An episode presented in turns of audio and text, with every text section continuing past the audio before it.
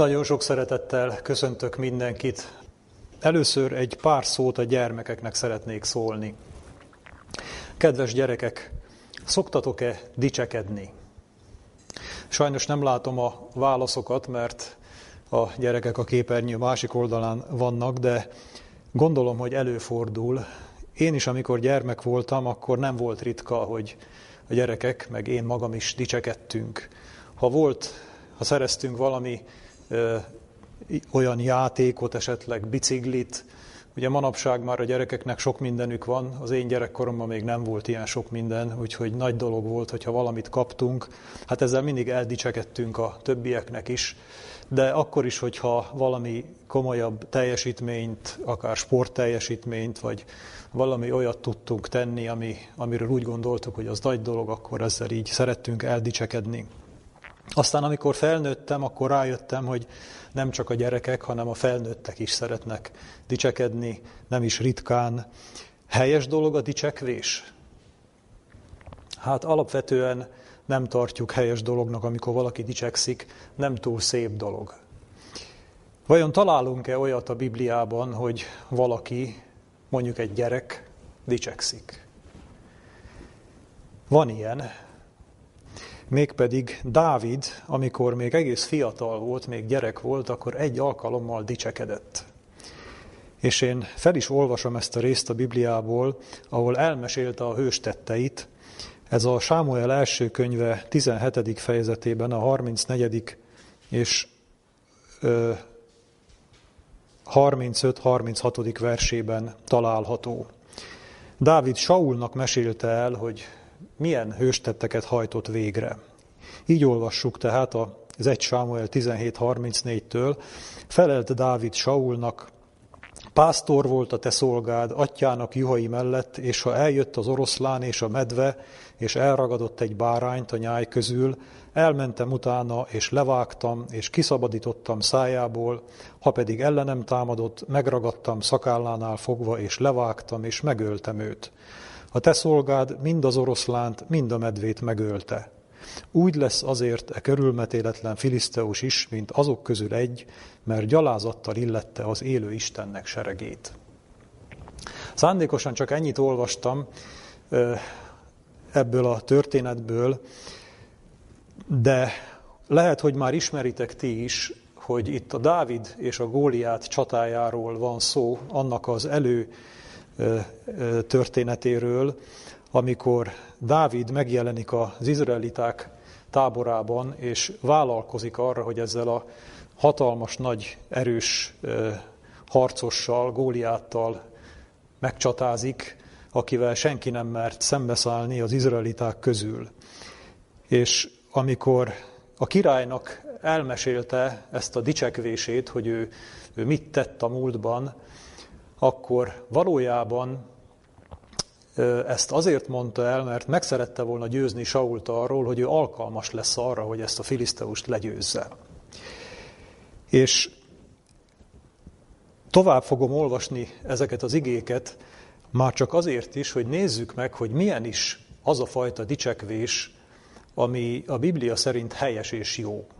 Mert így folytatódik a 37. verstől, így mondja Dávid, az Úr, aki megszabadított engem az oroszlánnak és a medvének kezéből, meg fog szabadítani engem e filiszteusnak a kezéből is. Akkor mondta Saul Dávidnak, eredj el, és az Úr legyen veled. Tehát azt látjuk, hogy Dávid dicsekedett az ő hőstetteivel, de úgy fejezte be az ő dicsekvését, hogy valójában az Úr volt az, aki ezt megtette, aki neki erőt adott, aki megszabadította az oroszlántól és a medvétől, és amit ő végrehajtott, amit ő meg tudott tenni, azt valójában Isten tette meg, Isten adta neki az erőt, és ezzel az erővel, ezzel a bátorsággal tudta ezt megtenni. És hogyha a történetet elolvassátok, vagy megkéritek a szüleiteket, hogy olvassák el nektek a Dávid és Góliát történetét, valószínűleg már sokat ismeritek is, akkor meglátjátok, hogy ott is Dávid az Úrban bizakodott, és abban őtőle kapta az erőt ahhoz, hogy ezt a hatalmas vitéz ellenséget ezt le tudja győzni. Tehát a Biblia szerint a dicsekvés nem mindig rossz. Jeremiás könyvében olvasunk is erről két igét.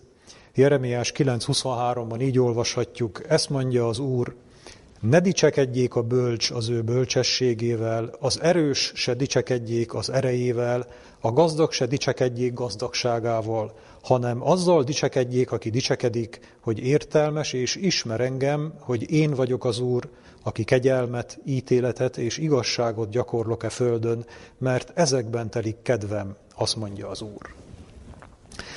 Tehát dicsekedhetünk, helyes, ha dicsekedünk, de az Úrral dicsekedjünk. Azzal dicsekedjünk, hogy ismerjük Istent, megtapasztaltuk az ő hatalmát és segítségét, és, és hány esetben mentett meg minket a bajból, hány esetben mutatod nekünk jó irányt. Ha ezzel dicsekszünk, akkor helyesen dicsekszünk.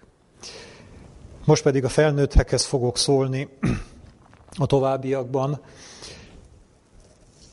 A mai nap a hitről fogunk egy pár gondolatot szeretnék veletek megosztani. A statisztikák szerint, a, a Wikipédia statisztikái szerint a világ népességének körülbelül 84%-a valamilyen valláshoz tartozik, vagy valamilyen valláshoz tartozónak tartja magát.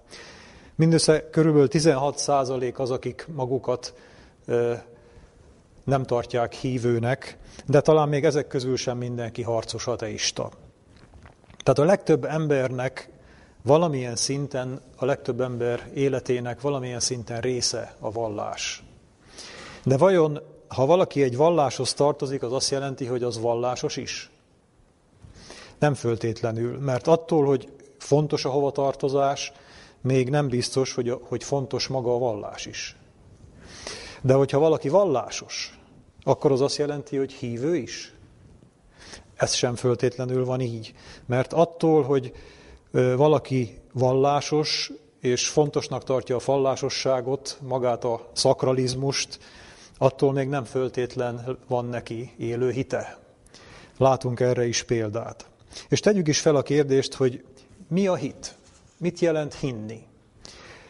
Ugye nem is gondolnánk, hogy milyen sokféle fogalom fogalmat takarhat ez a szó, hogyan, milyen sokféleképpen lehet értelmezni. Ugye maga a szó a köztudatban általában az elhinni kifejezést takarja, valamiről el, elhinni, hogy igaz, ami másképpen nem bizonyítható. Az Isten hiten is sokan azt értik, hogy, hogy elhinni Istennek, vagy valami természet fölöttinek a létezését. De a hinni szó nak van egy olyan értelme is, hogy hinni valamiben.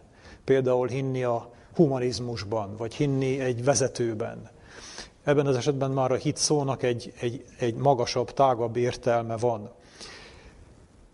De olyan is elképzelhető, hogy valaki a hinni szó alatt azt érti, hogy bízni valakiben. Ugye a bizalom az még több, mint hinni valakiben, mert ott azt jelenti, hogy valami értéket rámerünk bízni valakire, nem csak hisszük azt, hogy ő jó úton jár. A Biblia szerint a hit az egyetlen kapocs közöttünk és Isten között, vagy úgy is mondhatnánk, hogy a földi életünk és az örökké valóság között.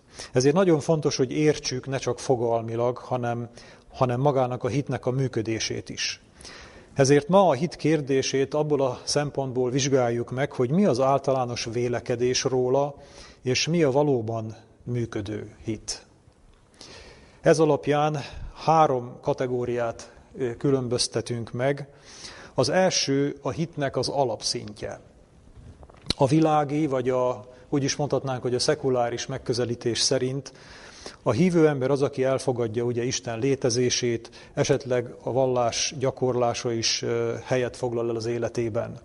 Ez a hit elfogadja Istent, elfogadja bizonyos tantételeknek az igazságát is, hangoztatja is ezeknek a fontosságát, és reménykedik benne, hogy az életére ez valamilyen megoldást fog jelenteni. Viszont a hétköznapi életre vonatkozóan nincs jelentős hatása, azon kívül, hogy valamennyi időt töltünk vallásgyakorlással.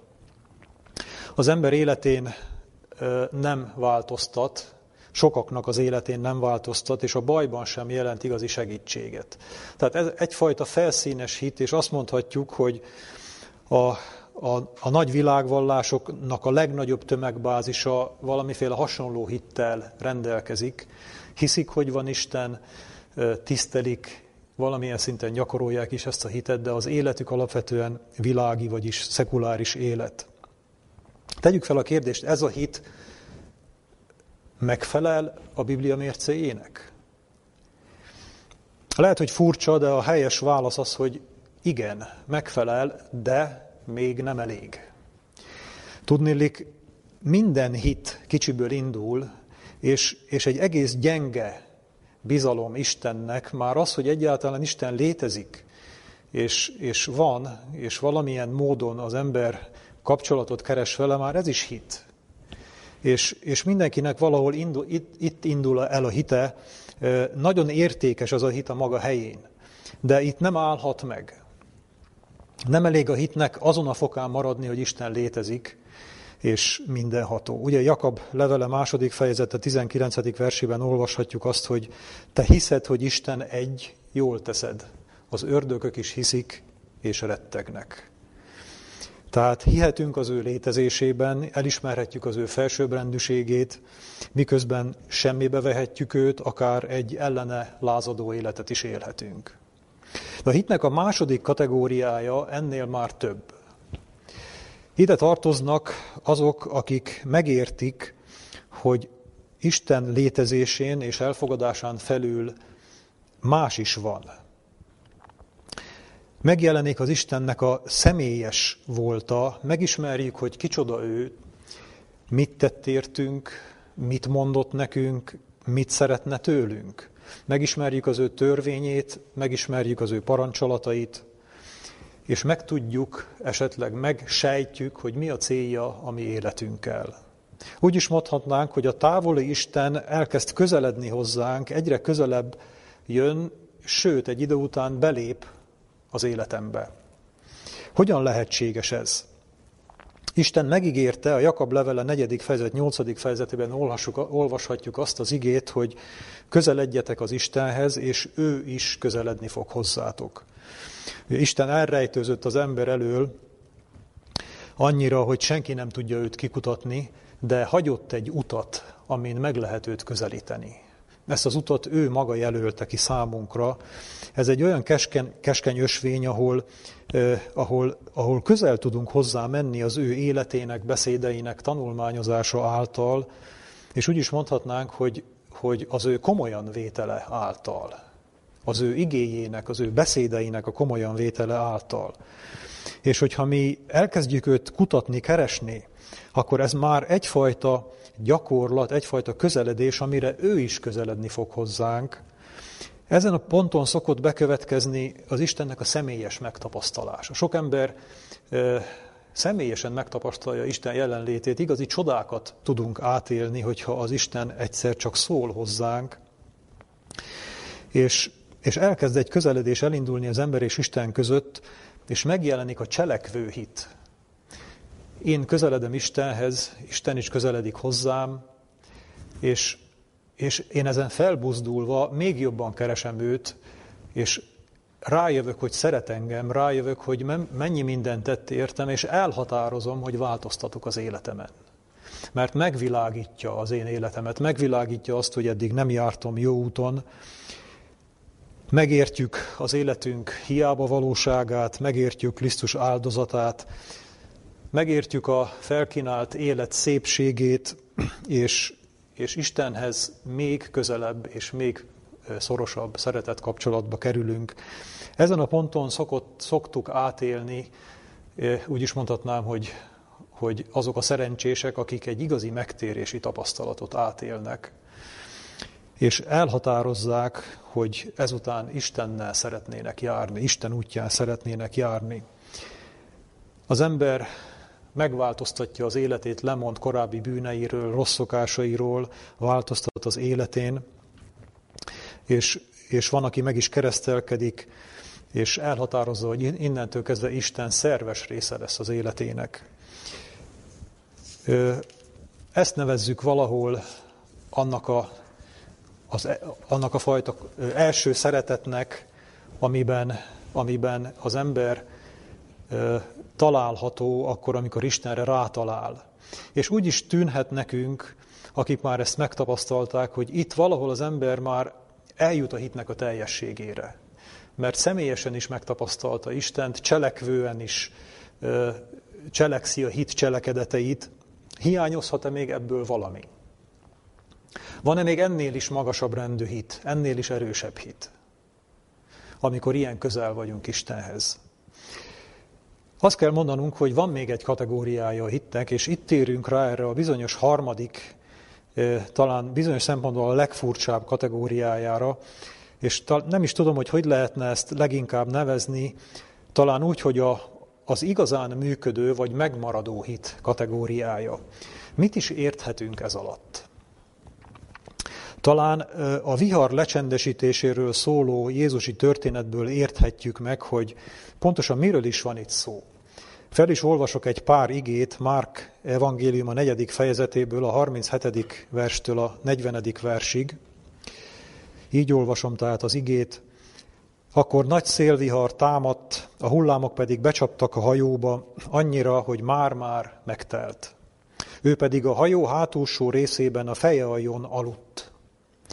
És fölkeltették őt, őt, és mondták néki, Mester, nem törődöl vele, hogy elveszünk?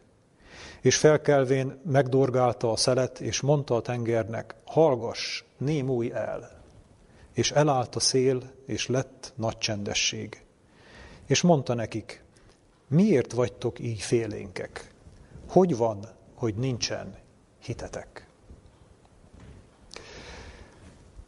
A történetnek nagyon sok tanulsága van, de most nem térünk ki részletesen ezekre.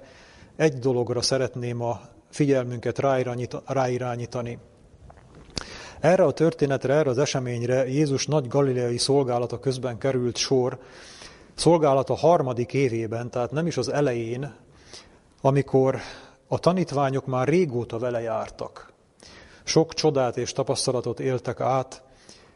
Mondhatjuk azt, hogy már megismerték Jézust, megtértek, Istennek szánták életüket, szerették Jézust, szerették Istent, szerették ezt a szolgálatot.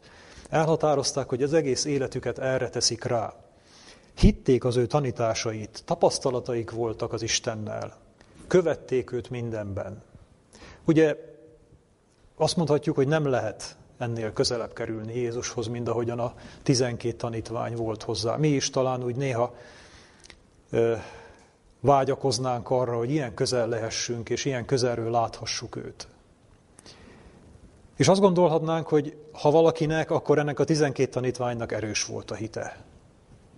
Mégis Jézus maga mondta nekik, hogy nincsen hitetek. Márpedig, ha Jézus ezt mondta, akkor ezt komolyan kell vennünk. Akkor ez valóban így volt. Nem volt hitük. És elgondolkodhatunk azon, hogy ha Jézus szemében ennyi együtt töltött idő után a hitük nulla volt, akkor vajon a mi hitünk mennyi? Könnyű hinni akkor, amikor minden szépen és jól alakul, amikor Isten ránk sugározza a szeretetét, amikor szombaton a gyülekezetben vagyunk, a melegben, ugye most kint hideg van, zimankós az idő, amikor mi bent vagyunk biztonságban, vagy ahogy szokták mondani, tele pénztárcával a zsebünkben, még az ima küzdelmeink is könnyűek. Mert Istent ott érezzük magunk mellett. De mi történik a sötétben, a viharban, az életveszélyben, amikor a hajó már-már megtelik vízzel, és percegre vagyunk az elsüllyedéstől, és látszik, hogy itt semmi nem fog minket ebből kiszabadítani. A tanítványok tapasztalt hajósok voltak, pontosan tudták, hogy melyik az a pont, amikor a hajó már menthetetlen, és ők ezen a ponton már túl voltak. Mi történik a hitünkkel, amikor belöknek az oroszlánok vermébe? Vagy amikor a három ifjúnak be kellett lépni a, a, a tüzes kemencébe? Vagy amikor közlik velünk, hogy halálos betegek vagyunk? Vagy amikor meggyújtják esetleg alattunk a mágiát? Amikor látszólag Isten magunkra hagyott? Abból a hitből, amit Isten szeretetében gyűjtöttünk össze, az előző, a második kategóriánál, mennyi marad meg akkor, amikor Isten látszólag magunkra hagy? Így olvassuk Jeremiás 12. fejezete 5. versében az igét, hogyha a gyalogokkal futsz és elfárasztanak téged, mi módon versenyezhetnél a lovakkal? És ha csak békességes földön vagy bátorságban, ugyan mit cselekednél a Jordán hullámai között? Hogy mi is a valódi hit? Mi az a hit, ami működik, ami megmarad? Valójában az, ami a viharban is megmarad. Ha a viharban nem marad hitünk, akkor a korábbi nagy hitünk valójában semmi sem volt. És ez megrendítő, mert azért a halál torkában nem szégyen megijedni. Emberek vagyunk, és tudjuk, hogy ez mennyire, mennyire nehéz helyzet tud lenni. Vajon egy ilyen helyzetben én hogyan reagálnék? Vajon maradna-e nekem hitem? Miért nem marad hitük a tanítványoknak a viharban? Miért nem marad olykor nekünk sem? Ugye tegyük hozzá, hogy akinek nem inge, ne vegye magára. Mert ez az ige hirdetés nem arról szól, hogy senkinek sem marad hite, hanem arról szól, hogy reméljük, hogy sokaknak, és szeretnénk keresni az utat arra, hogy ha nekünk esetleg nem marad néha hitünk, akkor hogyan tudunk ilyen hitre szert tenni? Mert ilyen hit van, létezik. A tanítványok valószínűleg azért veszítették el a hitüket, mert már hosszú ideje nem használták. A hit nem automatikusan működik. A hit használatához erőfeszítést kell tenni nem magától megy. Ha nem használjuk, akkor gyengül. És amikor szükség lenne rá, akkor nem fog működni. Ugyanúgy működik, mint az izomzat. Amikor használják és edzik, akkor erősödik, ha nem használják, akkor gyengül, és amikor szükség lenne rá igazából, amikor kellene, akkor meg nem fog működni, vagy legalábbis nem elégségesen fog működni. Lehet, hogy aki megtalálta Istent, és, és cselekedte a hit cselekedeteit, és használta a hitet, annak is el tud így gyengülni a hite? El tud. Nem kizárt, nem zárhatjuk ki, és biztosak lehetünk benne, hogy a tanítványoknak is volt hitük, és, és sokszor hitben cselekedtek dolgokat de valahogy most, mostanra elfogyott. Valahogy ebben a helyzetben nem jött elő, nem tudták használni, nem jutott eszükbe, nem, nem találták a kapaszkodókat. Mi lehet ennek az oka? Talán úgy tudnánk leginkább megfogalmazni ennek az okait, hogy a, a hazaérkezés észrevétlen kényelme. Az Isten keresés, a megtérés, az, az az időszak az életünkben, amikor keressük az Istent, amikor küzdünk azzal, hogy milyen úton menjünk tovább, amiről ugye a második kategóriánál beszéltünk, az egy óriási hitbeli erőfeszítést igényel mindannyiunktól. Akik már ezt átélték, akik átélték a megtérés tapasztalatát, tudják, hogy milyen küzdelmes volt előtte. Mennyi, mennyi munkába és mennyi álmatlan éjszakába került az embernek, hogy, hogy döntsön, hogy most milyen irányba megy tovább, ugyanúgy éle tovább, hogy eddig élt, vagy, vagy Isten megszólította, és erre, erre hallgatni szeretne erre a szóra, viszont ez lemondásokkal és nehézségekkel jár. Merjük-e választani ezt, vagy nem merjük, és végül egy döntés születik az emberben, ami egy hitbeli döntés, ami, ami egy nagyon nehéz döntés. Ott megvoltak a hitnek az erőfeszítései. De amikor végre meghozzuk azt a nehéz döntést, és célba érünk, és úgy érezzük, hogy hazaértünk, és ott vagyunk az Isten oldalán, megvan az öröm, megvan az ezzel járó eufória, akkor az ember végül, ahogy egy győztes verseny után is eljön az ideje annak, hogy megpihen. Azt mondja, hogy most, most egy kicsit pihenek, most kifújom magam. És ez, a, ez az a veszélyes időszak, amikor hajlamosak vagyunk elkényelmesedni, sőt, úgy is maradni. Mert már jó helyen vagyunk, már nem kell küzdeni, már itt vagyunk Krisztus mellett. És a hitküzdelemben való megpihenés sajnos azt jelenti, hogy valójában elengedjük Isten kezét. De mondhatja valaki, hogy hát ez lehetetlen, hiszen pont az ellenkezőjét éljük át, hát, hát a, a, a szeretetben vagyunk és örülünk neki. Hogyan lehet, hogy mi éppen ekkor engedjük el az ő kezét? Hogyan lehet, hogy ezt nem vesszük észre? Azért nem vesszük észre, mert valójában semmi rosszat nem teszünk.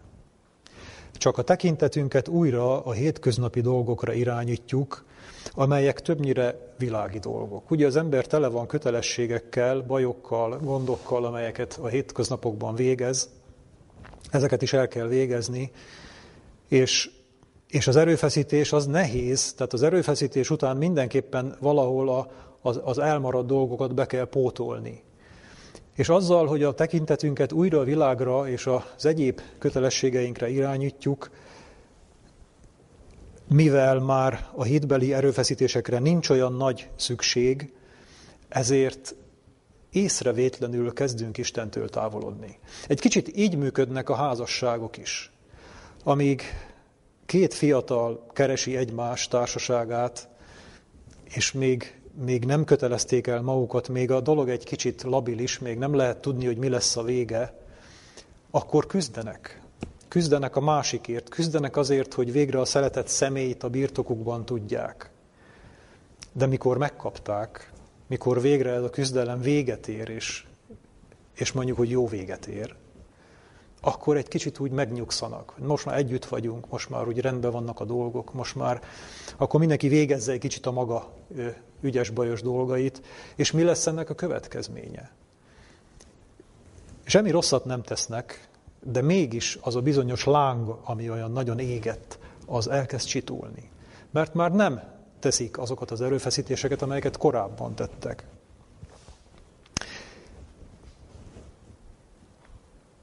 És ugyanez van a hittel is.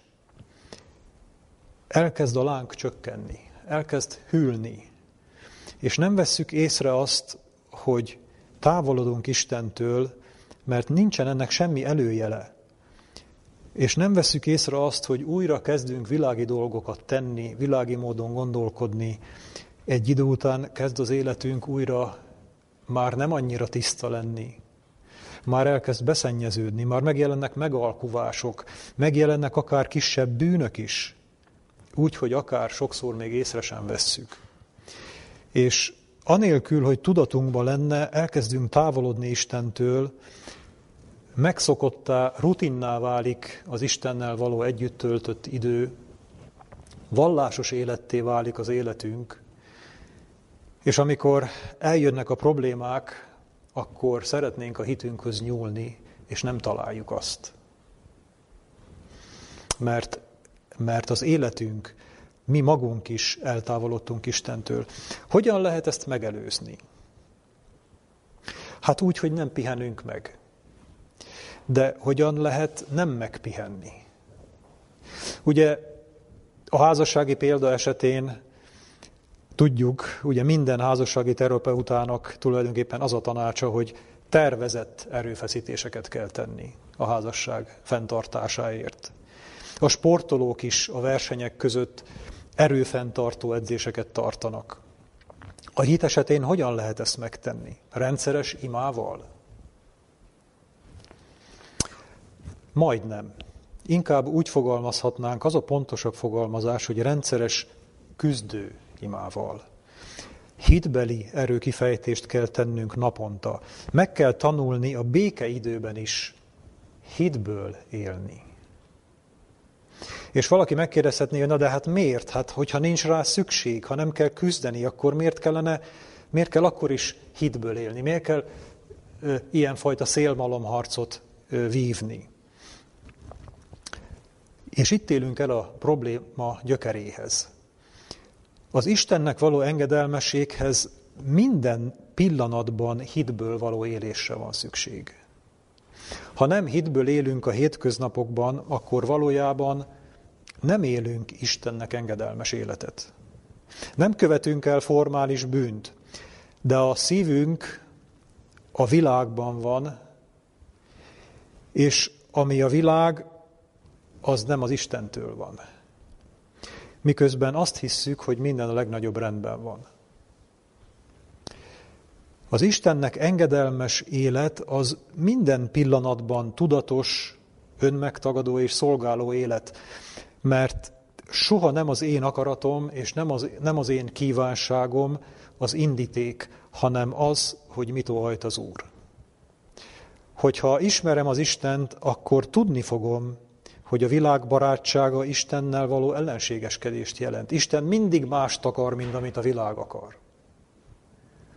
Hogyha a világ fele megyek, akkor nem azt fogom tenni, amit Isten akar. Ha az Isten útján járok, akkor nem azt fogom tenni, amit a világ akar. És ha Isten útján akarok járni, az állandó erőfeszítést igényel. Hitben élni állandó lelki erőfeszítést igényel. De ehhez Isten mindig meg is adja az erőt. Itt szoktuk tehát elrontani, itt szoktuk a hibát elkövetni, hogy megpihenünk. Ha megtaláltuk Istent, és megvan az örömünk, megvannak a tapasztalataink, akkor utána mindig az emberbe benne van az, hogy akkor végre most egy picit pihenek, egy kicsit kifújom magam. Hiszen megtaláltam őt. És, és ezek a legveszélyesebb időszakok az életünkben, amikor valóban elveszíthetjük a hitet. De van egy jó hír. Az Úr pontosan tudja ezeket, és nem hagy cserben. Van egy terve arra is, ha elkényelmesednénk. Mert tartalék hitre, megmaradó hitre mindenképpen szükségünk lesz. Miért van rá szükség? Azért, mert a vihar az mindenkinek az életében el fog jönni. Emlékezzünk a Máté 7.25-re, vagy talán úgy egyszerűbb, talán úgy érthetőbb, ha azt mondom, hogy a kősziklára épített ház példázata, ahol beszél Jézus arról, hogy el fog jönni majd a vihar. El fognak jönni majd a szelek és a hullámok. És akinek nem kősziklára épült a háza, az össze fog borulni. De egy biztos, hogy a vihar mindenkinek az életében egyszer eljön. És az Úr tudja, hogy nekünk akkorra fel kellene készülni. Ezért, ezért fel akar minket erre készíteni, ez a jó hír, és mindent meg fog tenni, hogy milyen hitre szert tegyünk. A kevésbé jó hír viszont az, hogy ez nem megy egyik pillanatról a másikra, és csak próbákkal és tűzzel lehet ezt a hitet megszerezni. Mert erőfeszítést kell tenni. Azt olvassuk a Laudiciai levélben is, hogy az Úr tűzben megpróbált aranyat akar nekünk adni. Ugye az arany az a hitnek a jelképe, a legnagyobb értéknek, amit mi birtokolhatunk ezen a világon. Ezen a világon semmi sem olyan értékes, mint ez a hit, amit az Istentől kaphatunk. Viszont ez az, ez az arany, ez tűzben megpróbált arany. Tűz által várik valóban tisztává és értékessé. Tehát aki a hit szempontjából kényelmes életet él, aki szereti magát kifújni, az mindenképpen számíthat arra, hogy időnként bele fog kerülni a Jordán hullámai közé. Időnként viharos epizódokat fog átélni, és, át, és, és lesz része nehéz pillanatokban. A hit izmait, ha mi nem erősítjük, akkor majd az Úr próbálja megerősíteni. De sajnos ezek alól a próbák alól ki lehet bújni. El lehet menekülni emberi megoldások felé. Minden próba ami az életünkben jelentkezik, válaszút elé állít minket. Ugye a próbák azok attól nehezek, hogy megoldást igényelnek. Olyan nehézségek az életünkben, amire megoldást kell találni, mert nem maradhat úgy, ezért próba. Ha úgy maradhatna, akkor nem lenne próba, mert hagynánk, hogy hömpölyögjön tovább minden. És ami megoldást igényel, ott az ember válaszút elé kerül. Vagy világi megoldást találok rá, vagy hitbeli megoldást találok rá. A próbák mindig válaszút elé állítanak minket, és mi választhatjuk azt is, hogy emberi, világi megoldásokat alkalmazunk. Végig lehet aludni a próbák időszakát. És végig aludhatjuk mi is a próbák időszakát a bolond szüzekkel együtt, Csak akkor majd bajban leszünk, ha jön egy igazi vihar. Egy olyan vihar, ahol nincs más megoldás, csak a hit. Mert nem lesz hitünk arra, hogy ott megálljunk. Akkor viszont a vihar elsodorhat minket. De nézzük meg most egy kicsit részletesebben, pontosabban, hogy hogyan kell használni a hitet a viharban. Ugye mi általában ösztönösen úgy szoktuk, ahogy a tanítványok használták, sehogy. Egyre jobban kétségbe esünk, egyre jobban elbizonytalanodunk, egyre jobban félünk, végül aztán számon kérően kiáltunk az Istenhez, hogyha jön egy ilyen nehéz helyzet, hogy miért hagyja, hogy összeomoljon minden reménységünk, és miért nem tesz semmit, de ez nem hit. Ez nem a hit. Mit kellene tennünk? A próbáknak és a viharnak az a természete, ahogy az előbb is utaltam rá, hogy kicsúszik a lábunk alól a talaj, valamit cselekedni kell, valami kapaszkodót kell találni. És amikor nincs emberi kapaszkodó, akkor kell találnunk valami másik kapaszkodót. És mi az, amit nekünk találnunk kell? Ugye a hitnek a bibliai definíciója úgy szól, zsidókhoz írt levél 11. fejeze első, első versében olvashatjuk ezt, a hit pedig a reménylett dolgoknak valósága, és a nem látott dolgokról való meggyőződés. Tehát valamilyen dolgokat kell találnunk, amelyek, amelyek nem látszanak, tehát reménylett és nem látott dolgok, de ezeket valóságnak kell te, tudnunk tekinteni, és meggyőződésünk kell le, legyen arról, hogy ezek valóban valóságos dolgok. Mik ezek a dolgok? Mik ezek a reménylett dolgok? Talán a legszebb és legmegrendítőbb példát Jézus mutatta erre, aki hitével nem emberi sötétségen verekedte át magát a kereszten, hanem az atyától teljesen elhagyatva a leg sűrűbb sötétségen, ugye, amit a Biblia úgy is nevez, hogy külső sötétségen. Jézus ott is járt, és Jézus onnan verekedte föl magát az ő hite segítségével. Ugye sokan azt gondolják, hogy Jézus teljesen összetört, amikor az atya elfordult tőle. És valóban Jézus leereszkedett a kárhozat mélységébe, annak a legmélyére, de még halála előtt, mielőtt a kereszten kilehelte volna a lelkét, még azelőtt onnan visszaemelkedett, és ezt az ő hitével tette meg. Ezt viszont már, ez már kevésbé van a, a, a keresztények köztudatában, hogy Jézus nem a kétségbeesés ö, sötétségében halt meg, hanem, hanem egy hitgyőzelem után a teljes reménység és a győzelmi kiáltással az ajkán halt meg. Talán legjobb, hogyha felolvasom azt a pár gondolatot, amit Ellen White írt a Jézus élete Golgota című fejezetében erről. A sötét homály hirtelen felemelkedett a keresztről, és érthető, tiszta, a trombita hangjához hasonló hangon, amely úgy tűnt, hogy az egész teremtett világ mindenségen áthangzott, Jézus így kiáltott fel. Elvégeztetett. Atyám, a te kezedbe teszem le az én lelkemet.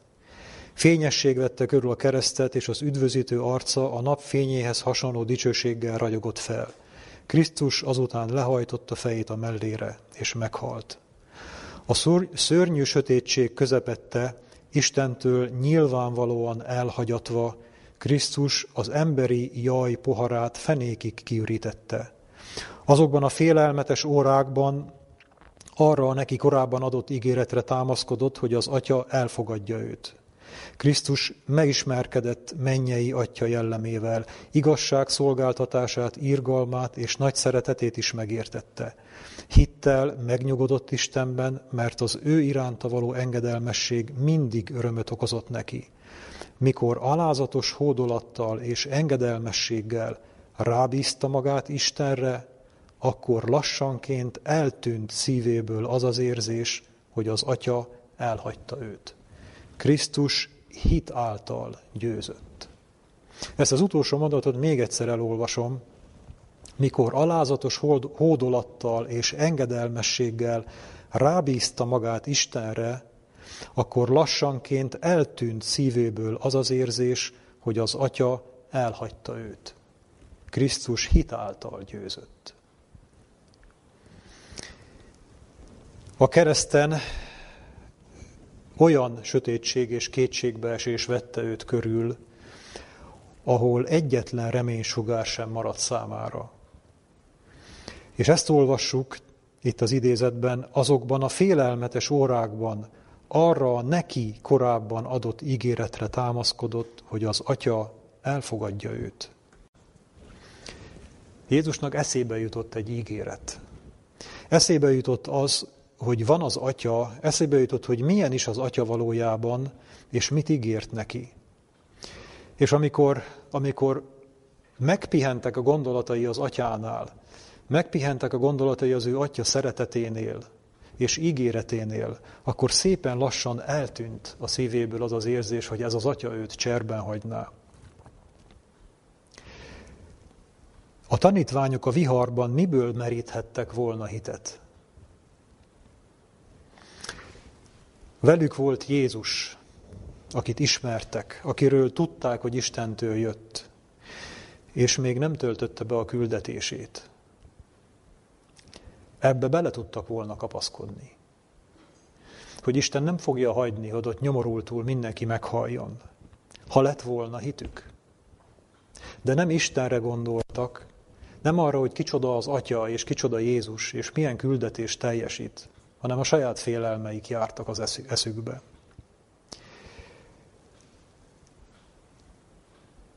Jákob is talán emlékszünk az ő küzdelmére a jabbok révénél, amikor egy egész éjszakán át hitben küzdött az angyallal.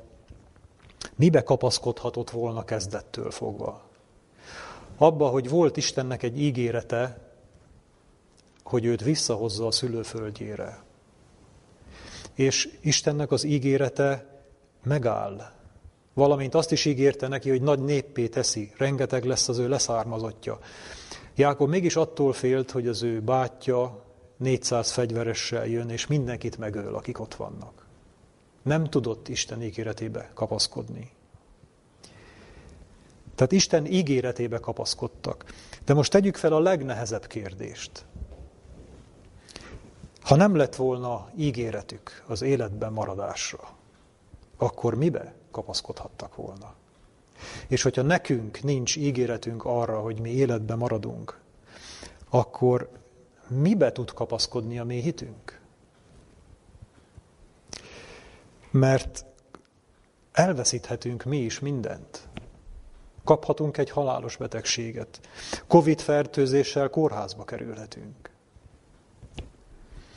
Akkor milyen ígéretbe tudunk kapaszkodni? Milyen hitünk marad? Mert nincs olyan ígéretünk, hogy nem halunk meg. Keresztelő Jánosnak sem volt ilyen ígérete, hogy nem hal meg. És Elizeusnak sem volt olyan ígérete, amikor betegen, idősen feküdt az ő ágyában. És az oroszlánok elé vetett mártíroknak sem volt ígéretük, hogy nem halnak meg. És meg is haltak. Ők mibe kapaszkodtak? Milyen hitük maradt?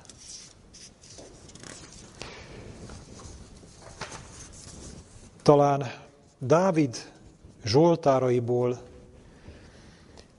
ismerhetjük meg legjobban és legszebben a választ arra a kérdésre, hogy mi az igazi hitküzdelem, és mit tud találni valaki, aki teljes reménytelenségben küzd az életéért.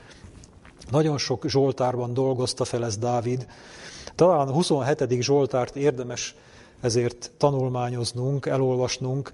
Most nem tudunk erre kitérni, mert nincs rá időnk sajnos, az időnk szalad nagyon, de a 27. Zsoltár 13. és 14. versét olvasom fel, ahol Dávid végül eljut a győzelemre, a híd győzelemre. Így olvasom ezt a két verset. Bizony hiszem, hogy meglátom az Úr jóságát az élőknek földjén. Várjad az Urat, légy erős, Bátorodjék szíved, és várjad az Urat. Péter első level a második fejezet harmadik versében hasonló gondolatot találunk. Ízleltétek, hogy jóságos az Úr.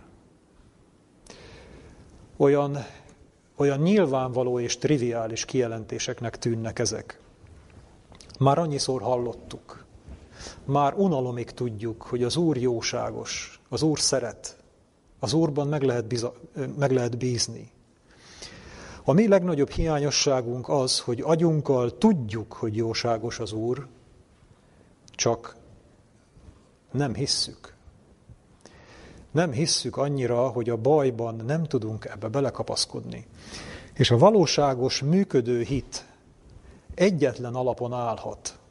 Egyetlen alapon állhat. Azon, hogy jóságos az Úr. Minden ide jut, minden, minden ide fog megérkezni. Ez az, amit minden keresztény tud. Nincs keresztény, aki ne hallott volna arról, hogy jó az Isten. Mégis olyan kevesen hiszik. Mert más tudni és más hinni. Más hinni annyira, hogy a sötétségben, a reménytelenségben, és tegyük hozzá, hogy a bűnök és a kísértések nyomása alatt is meg tudjunk szilárdan állni, mert a bűnökben, a bűnökre való kísértésekben is ez az egyedüli kapaszkodónk. Jóságos az Úr, megbízhatsz benne, hogy jobb az, amit ő mond, mint amit te gondolsz, hogy tenni kellene. Mi általában olyanok vagyunk, hogy visszatekintünk a múltra, és tapasztaltuk már, hogy jóságos az Úr, és ezért hálát is adunk, és egymásnak beszámolunk a tapasztalatainkról, hogy milyen jó volt az Úr. De ez nem hit.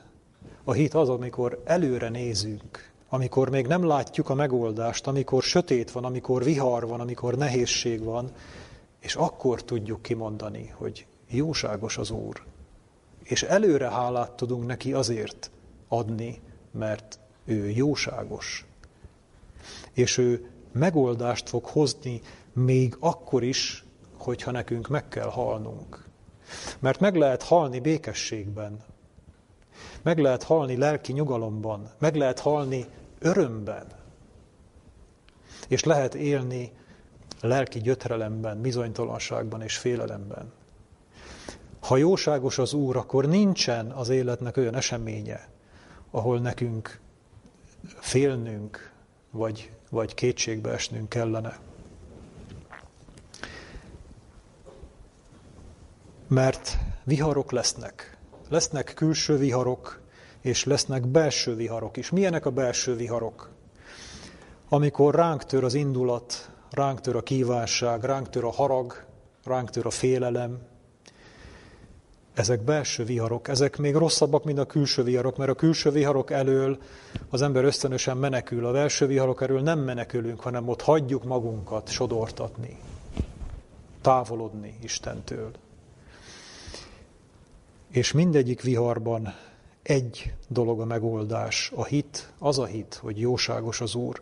Ugye valaki mondhatja, hogy na de, hát nem látjuk őt, csak a nyomorúságot látjuk, hát miért kell nekünk ezt előre tudnunk, miért, ö, ö, miért olyan fontos, hogy mi ebbe, ebbe mindig belekapaszkodjunk, miért nem magától szabadít meg az Úr, miért nem tapasztalhatjuk meg, hogy jóságos, miért kell nekünk ezt előre tudnunk, és előre hinnünk.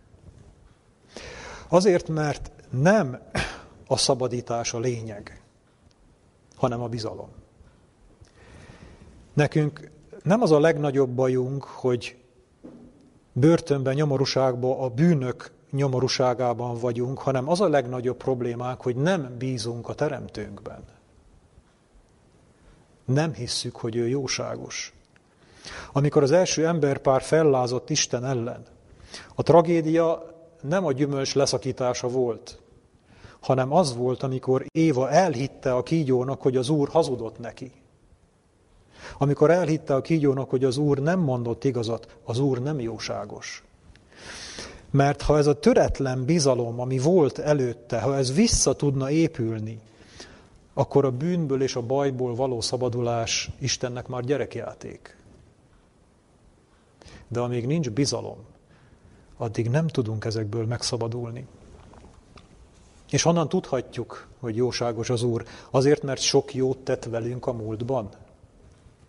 Fogalmunk sincs, hogy mennyi jót tett velünk a múltban az Úr. De nem ebből tudjuk, hanem onnan tudjuk, hogy ezt már bebizonyította. Sokan felteszik a kérdést, hogy miért kellett Istennek ekkora áldozatot hozni az emberért. Miért kellett az ő fiát, a saját fiát. Van, aki ezen megbotránkozik. Erről már beszéltünk talán ezen a szószéken is, hogy, hogy az embernek nem lehetett nagyobb és erősebb bizonyítékot szolgáltatni arra, hogy az Isten szereti az embert. És az embernek még ez sem igazán elég. Pedig ez elég volt. Ennél nagyobb bizonyíték nem létezik. Nem Isten tett keveset azért, hogy mi elhiggyük, hogy ő jóságos, hanem mi nem akarjuk elinni, hogy ő az. Ő eleget tett ezért, és Isten ezt a hitet és ezt a bizalmat szeretné bennünk helyreállítani, azt, ami egykor az édenben volt. Az a valódi hit. Emberi léptékkel talán úgy lehetne ezt leginkább megfogalmazni, ahogyan Jobb fogalmazott, íme megöl engem, mégis ő benne bízom én. Ugye ezt a Jobb 13-15-ben olvashatjuk, a mi Károlyi fordításunkban nem így szerepel, de a pontos fordítás és az angol fordítás is ezt adja vissza. Úgy is fogalmazhatnánk, hogy ha mindenemet elveszi, ha mindenemet elveszi, még az életemet is, a hitem akkor is megmarad. Ez az igazi hit. Ha szeretnénk látni erre egy szép példát, akkor nézzük meg azt a filmet, ami ö, arról a bizonyos kutyáról szól, Hacsi a leghűségesebb barát, azt hiszem ez a címe. Lehet, hogy már sokan láttátok, de érdemes megnézni, hogy, hogy milyen az az igazi töretlen hit, ami, ami, amit ebben a filmben egy kutya mutat be tulajdonképpen. Mert ha ilyen hitre jutunk az Isten iránt, akkor befejeződik a mi megváltásunk. Ha végül mégiscsak elhisszük, hogy jó az Úr, akkor nem fogunk félni semmi veszteségtől, semmi nyomorúságtól, nem fogunk félni betegségtől, haláltól, még a mártír haláltól sem. Nem tartanak fogva a bűneink, mert jobb az Úr a bűnök ideig, óráig tartó gyönyörűségénél.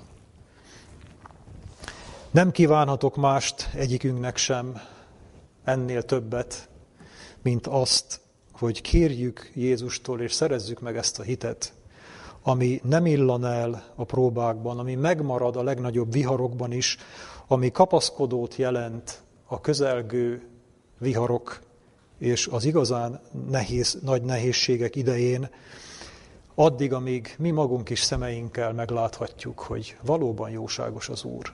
Amen. Imádkozzunk. Szerető atyánk, hálás és megrendült szívvel borulunk le előtted,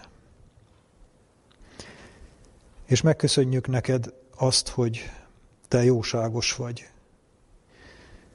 Urunk, annyira resteljük magunkat, amiért mi ezt nem akarjuk elhinni. Mondjuk, hogy tudjuk ezt, beszélünk is egymásnak erről, bizonygatjuk, hogy mennyiszer megtapasztaltuk, és hálásak vagyunk neked ezért. De amikor előttünk áll egy nehézség, akkor, akkor mindig feltámadnak a szívünkben a kételyek. Akkor nem mondjuk bárki, de valahol belül mégis az van, hogy mi van, ha, mi van, ha ezúttal mégsem lesz jóságos az Úr. Mégiscsak nekem kell ezt valahogy megoldanom. Istenünk, kérjük, hogy vedd el tőlünk ezt a, ezt a gyengeséget, vedd el tőlünk ezt a hitetlenséget, amelyet tulajdonképpen magunknak köszönhetünk. Taníts meg minket hinni, taníts meg minket napról, napra, percről, percre hitből élni. Mutasd meg, hogy milyen az, amikor mindig melletted maradunk, amikor nem engedjük, hogy bármi közénk álljon, amikor úgy hozzuk meg a mindennapi döntéseinket, hogy lelkünkben, szívünkben megnyugodva tudjuk, hogy te is így akartad, sőt, te voltál az, aki ezt így akartad. Mert ha így meg tudunk melletted maradni, akkor nem fognak megrendíteni minket a nehézségek és a próbák. Akkor bármi történik, belét tudunk kapaszkodni. Akkor a szívünkben fogjuk tudni, biztosan fogjuk tudni és hinni, hogy jóságos az Úr. Istenünk, adj nekünk ilyen megmaradó hitet. Hálásan köszönjük, hogy erre van reménységünk, hiszen Te is ezt akarod. Jézusunk nevében. Amen.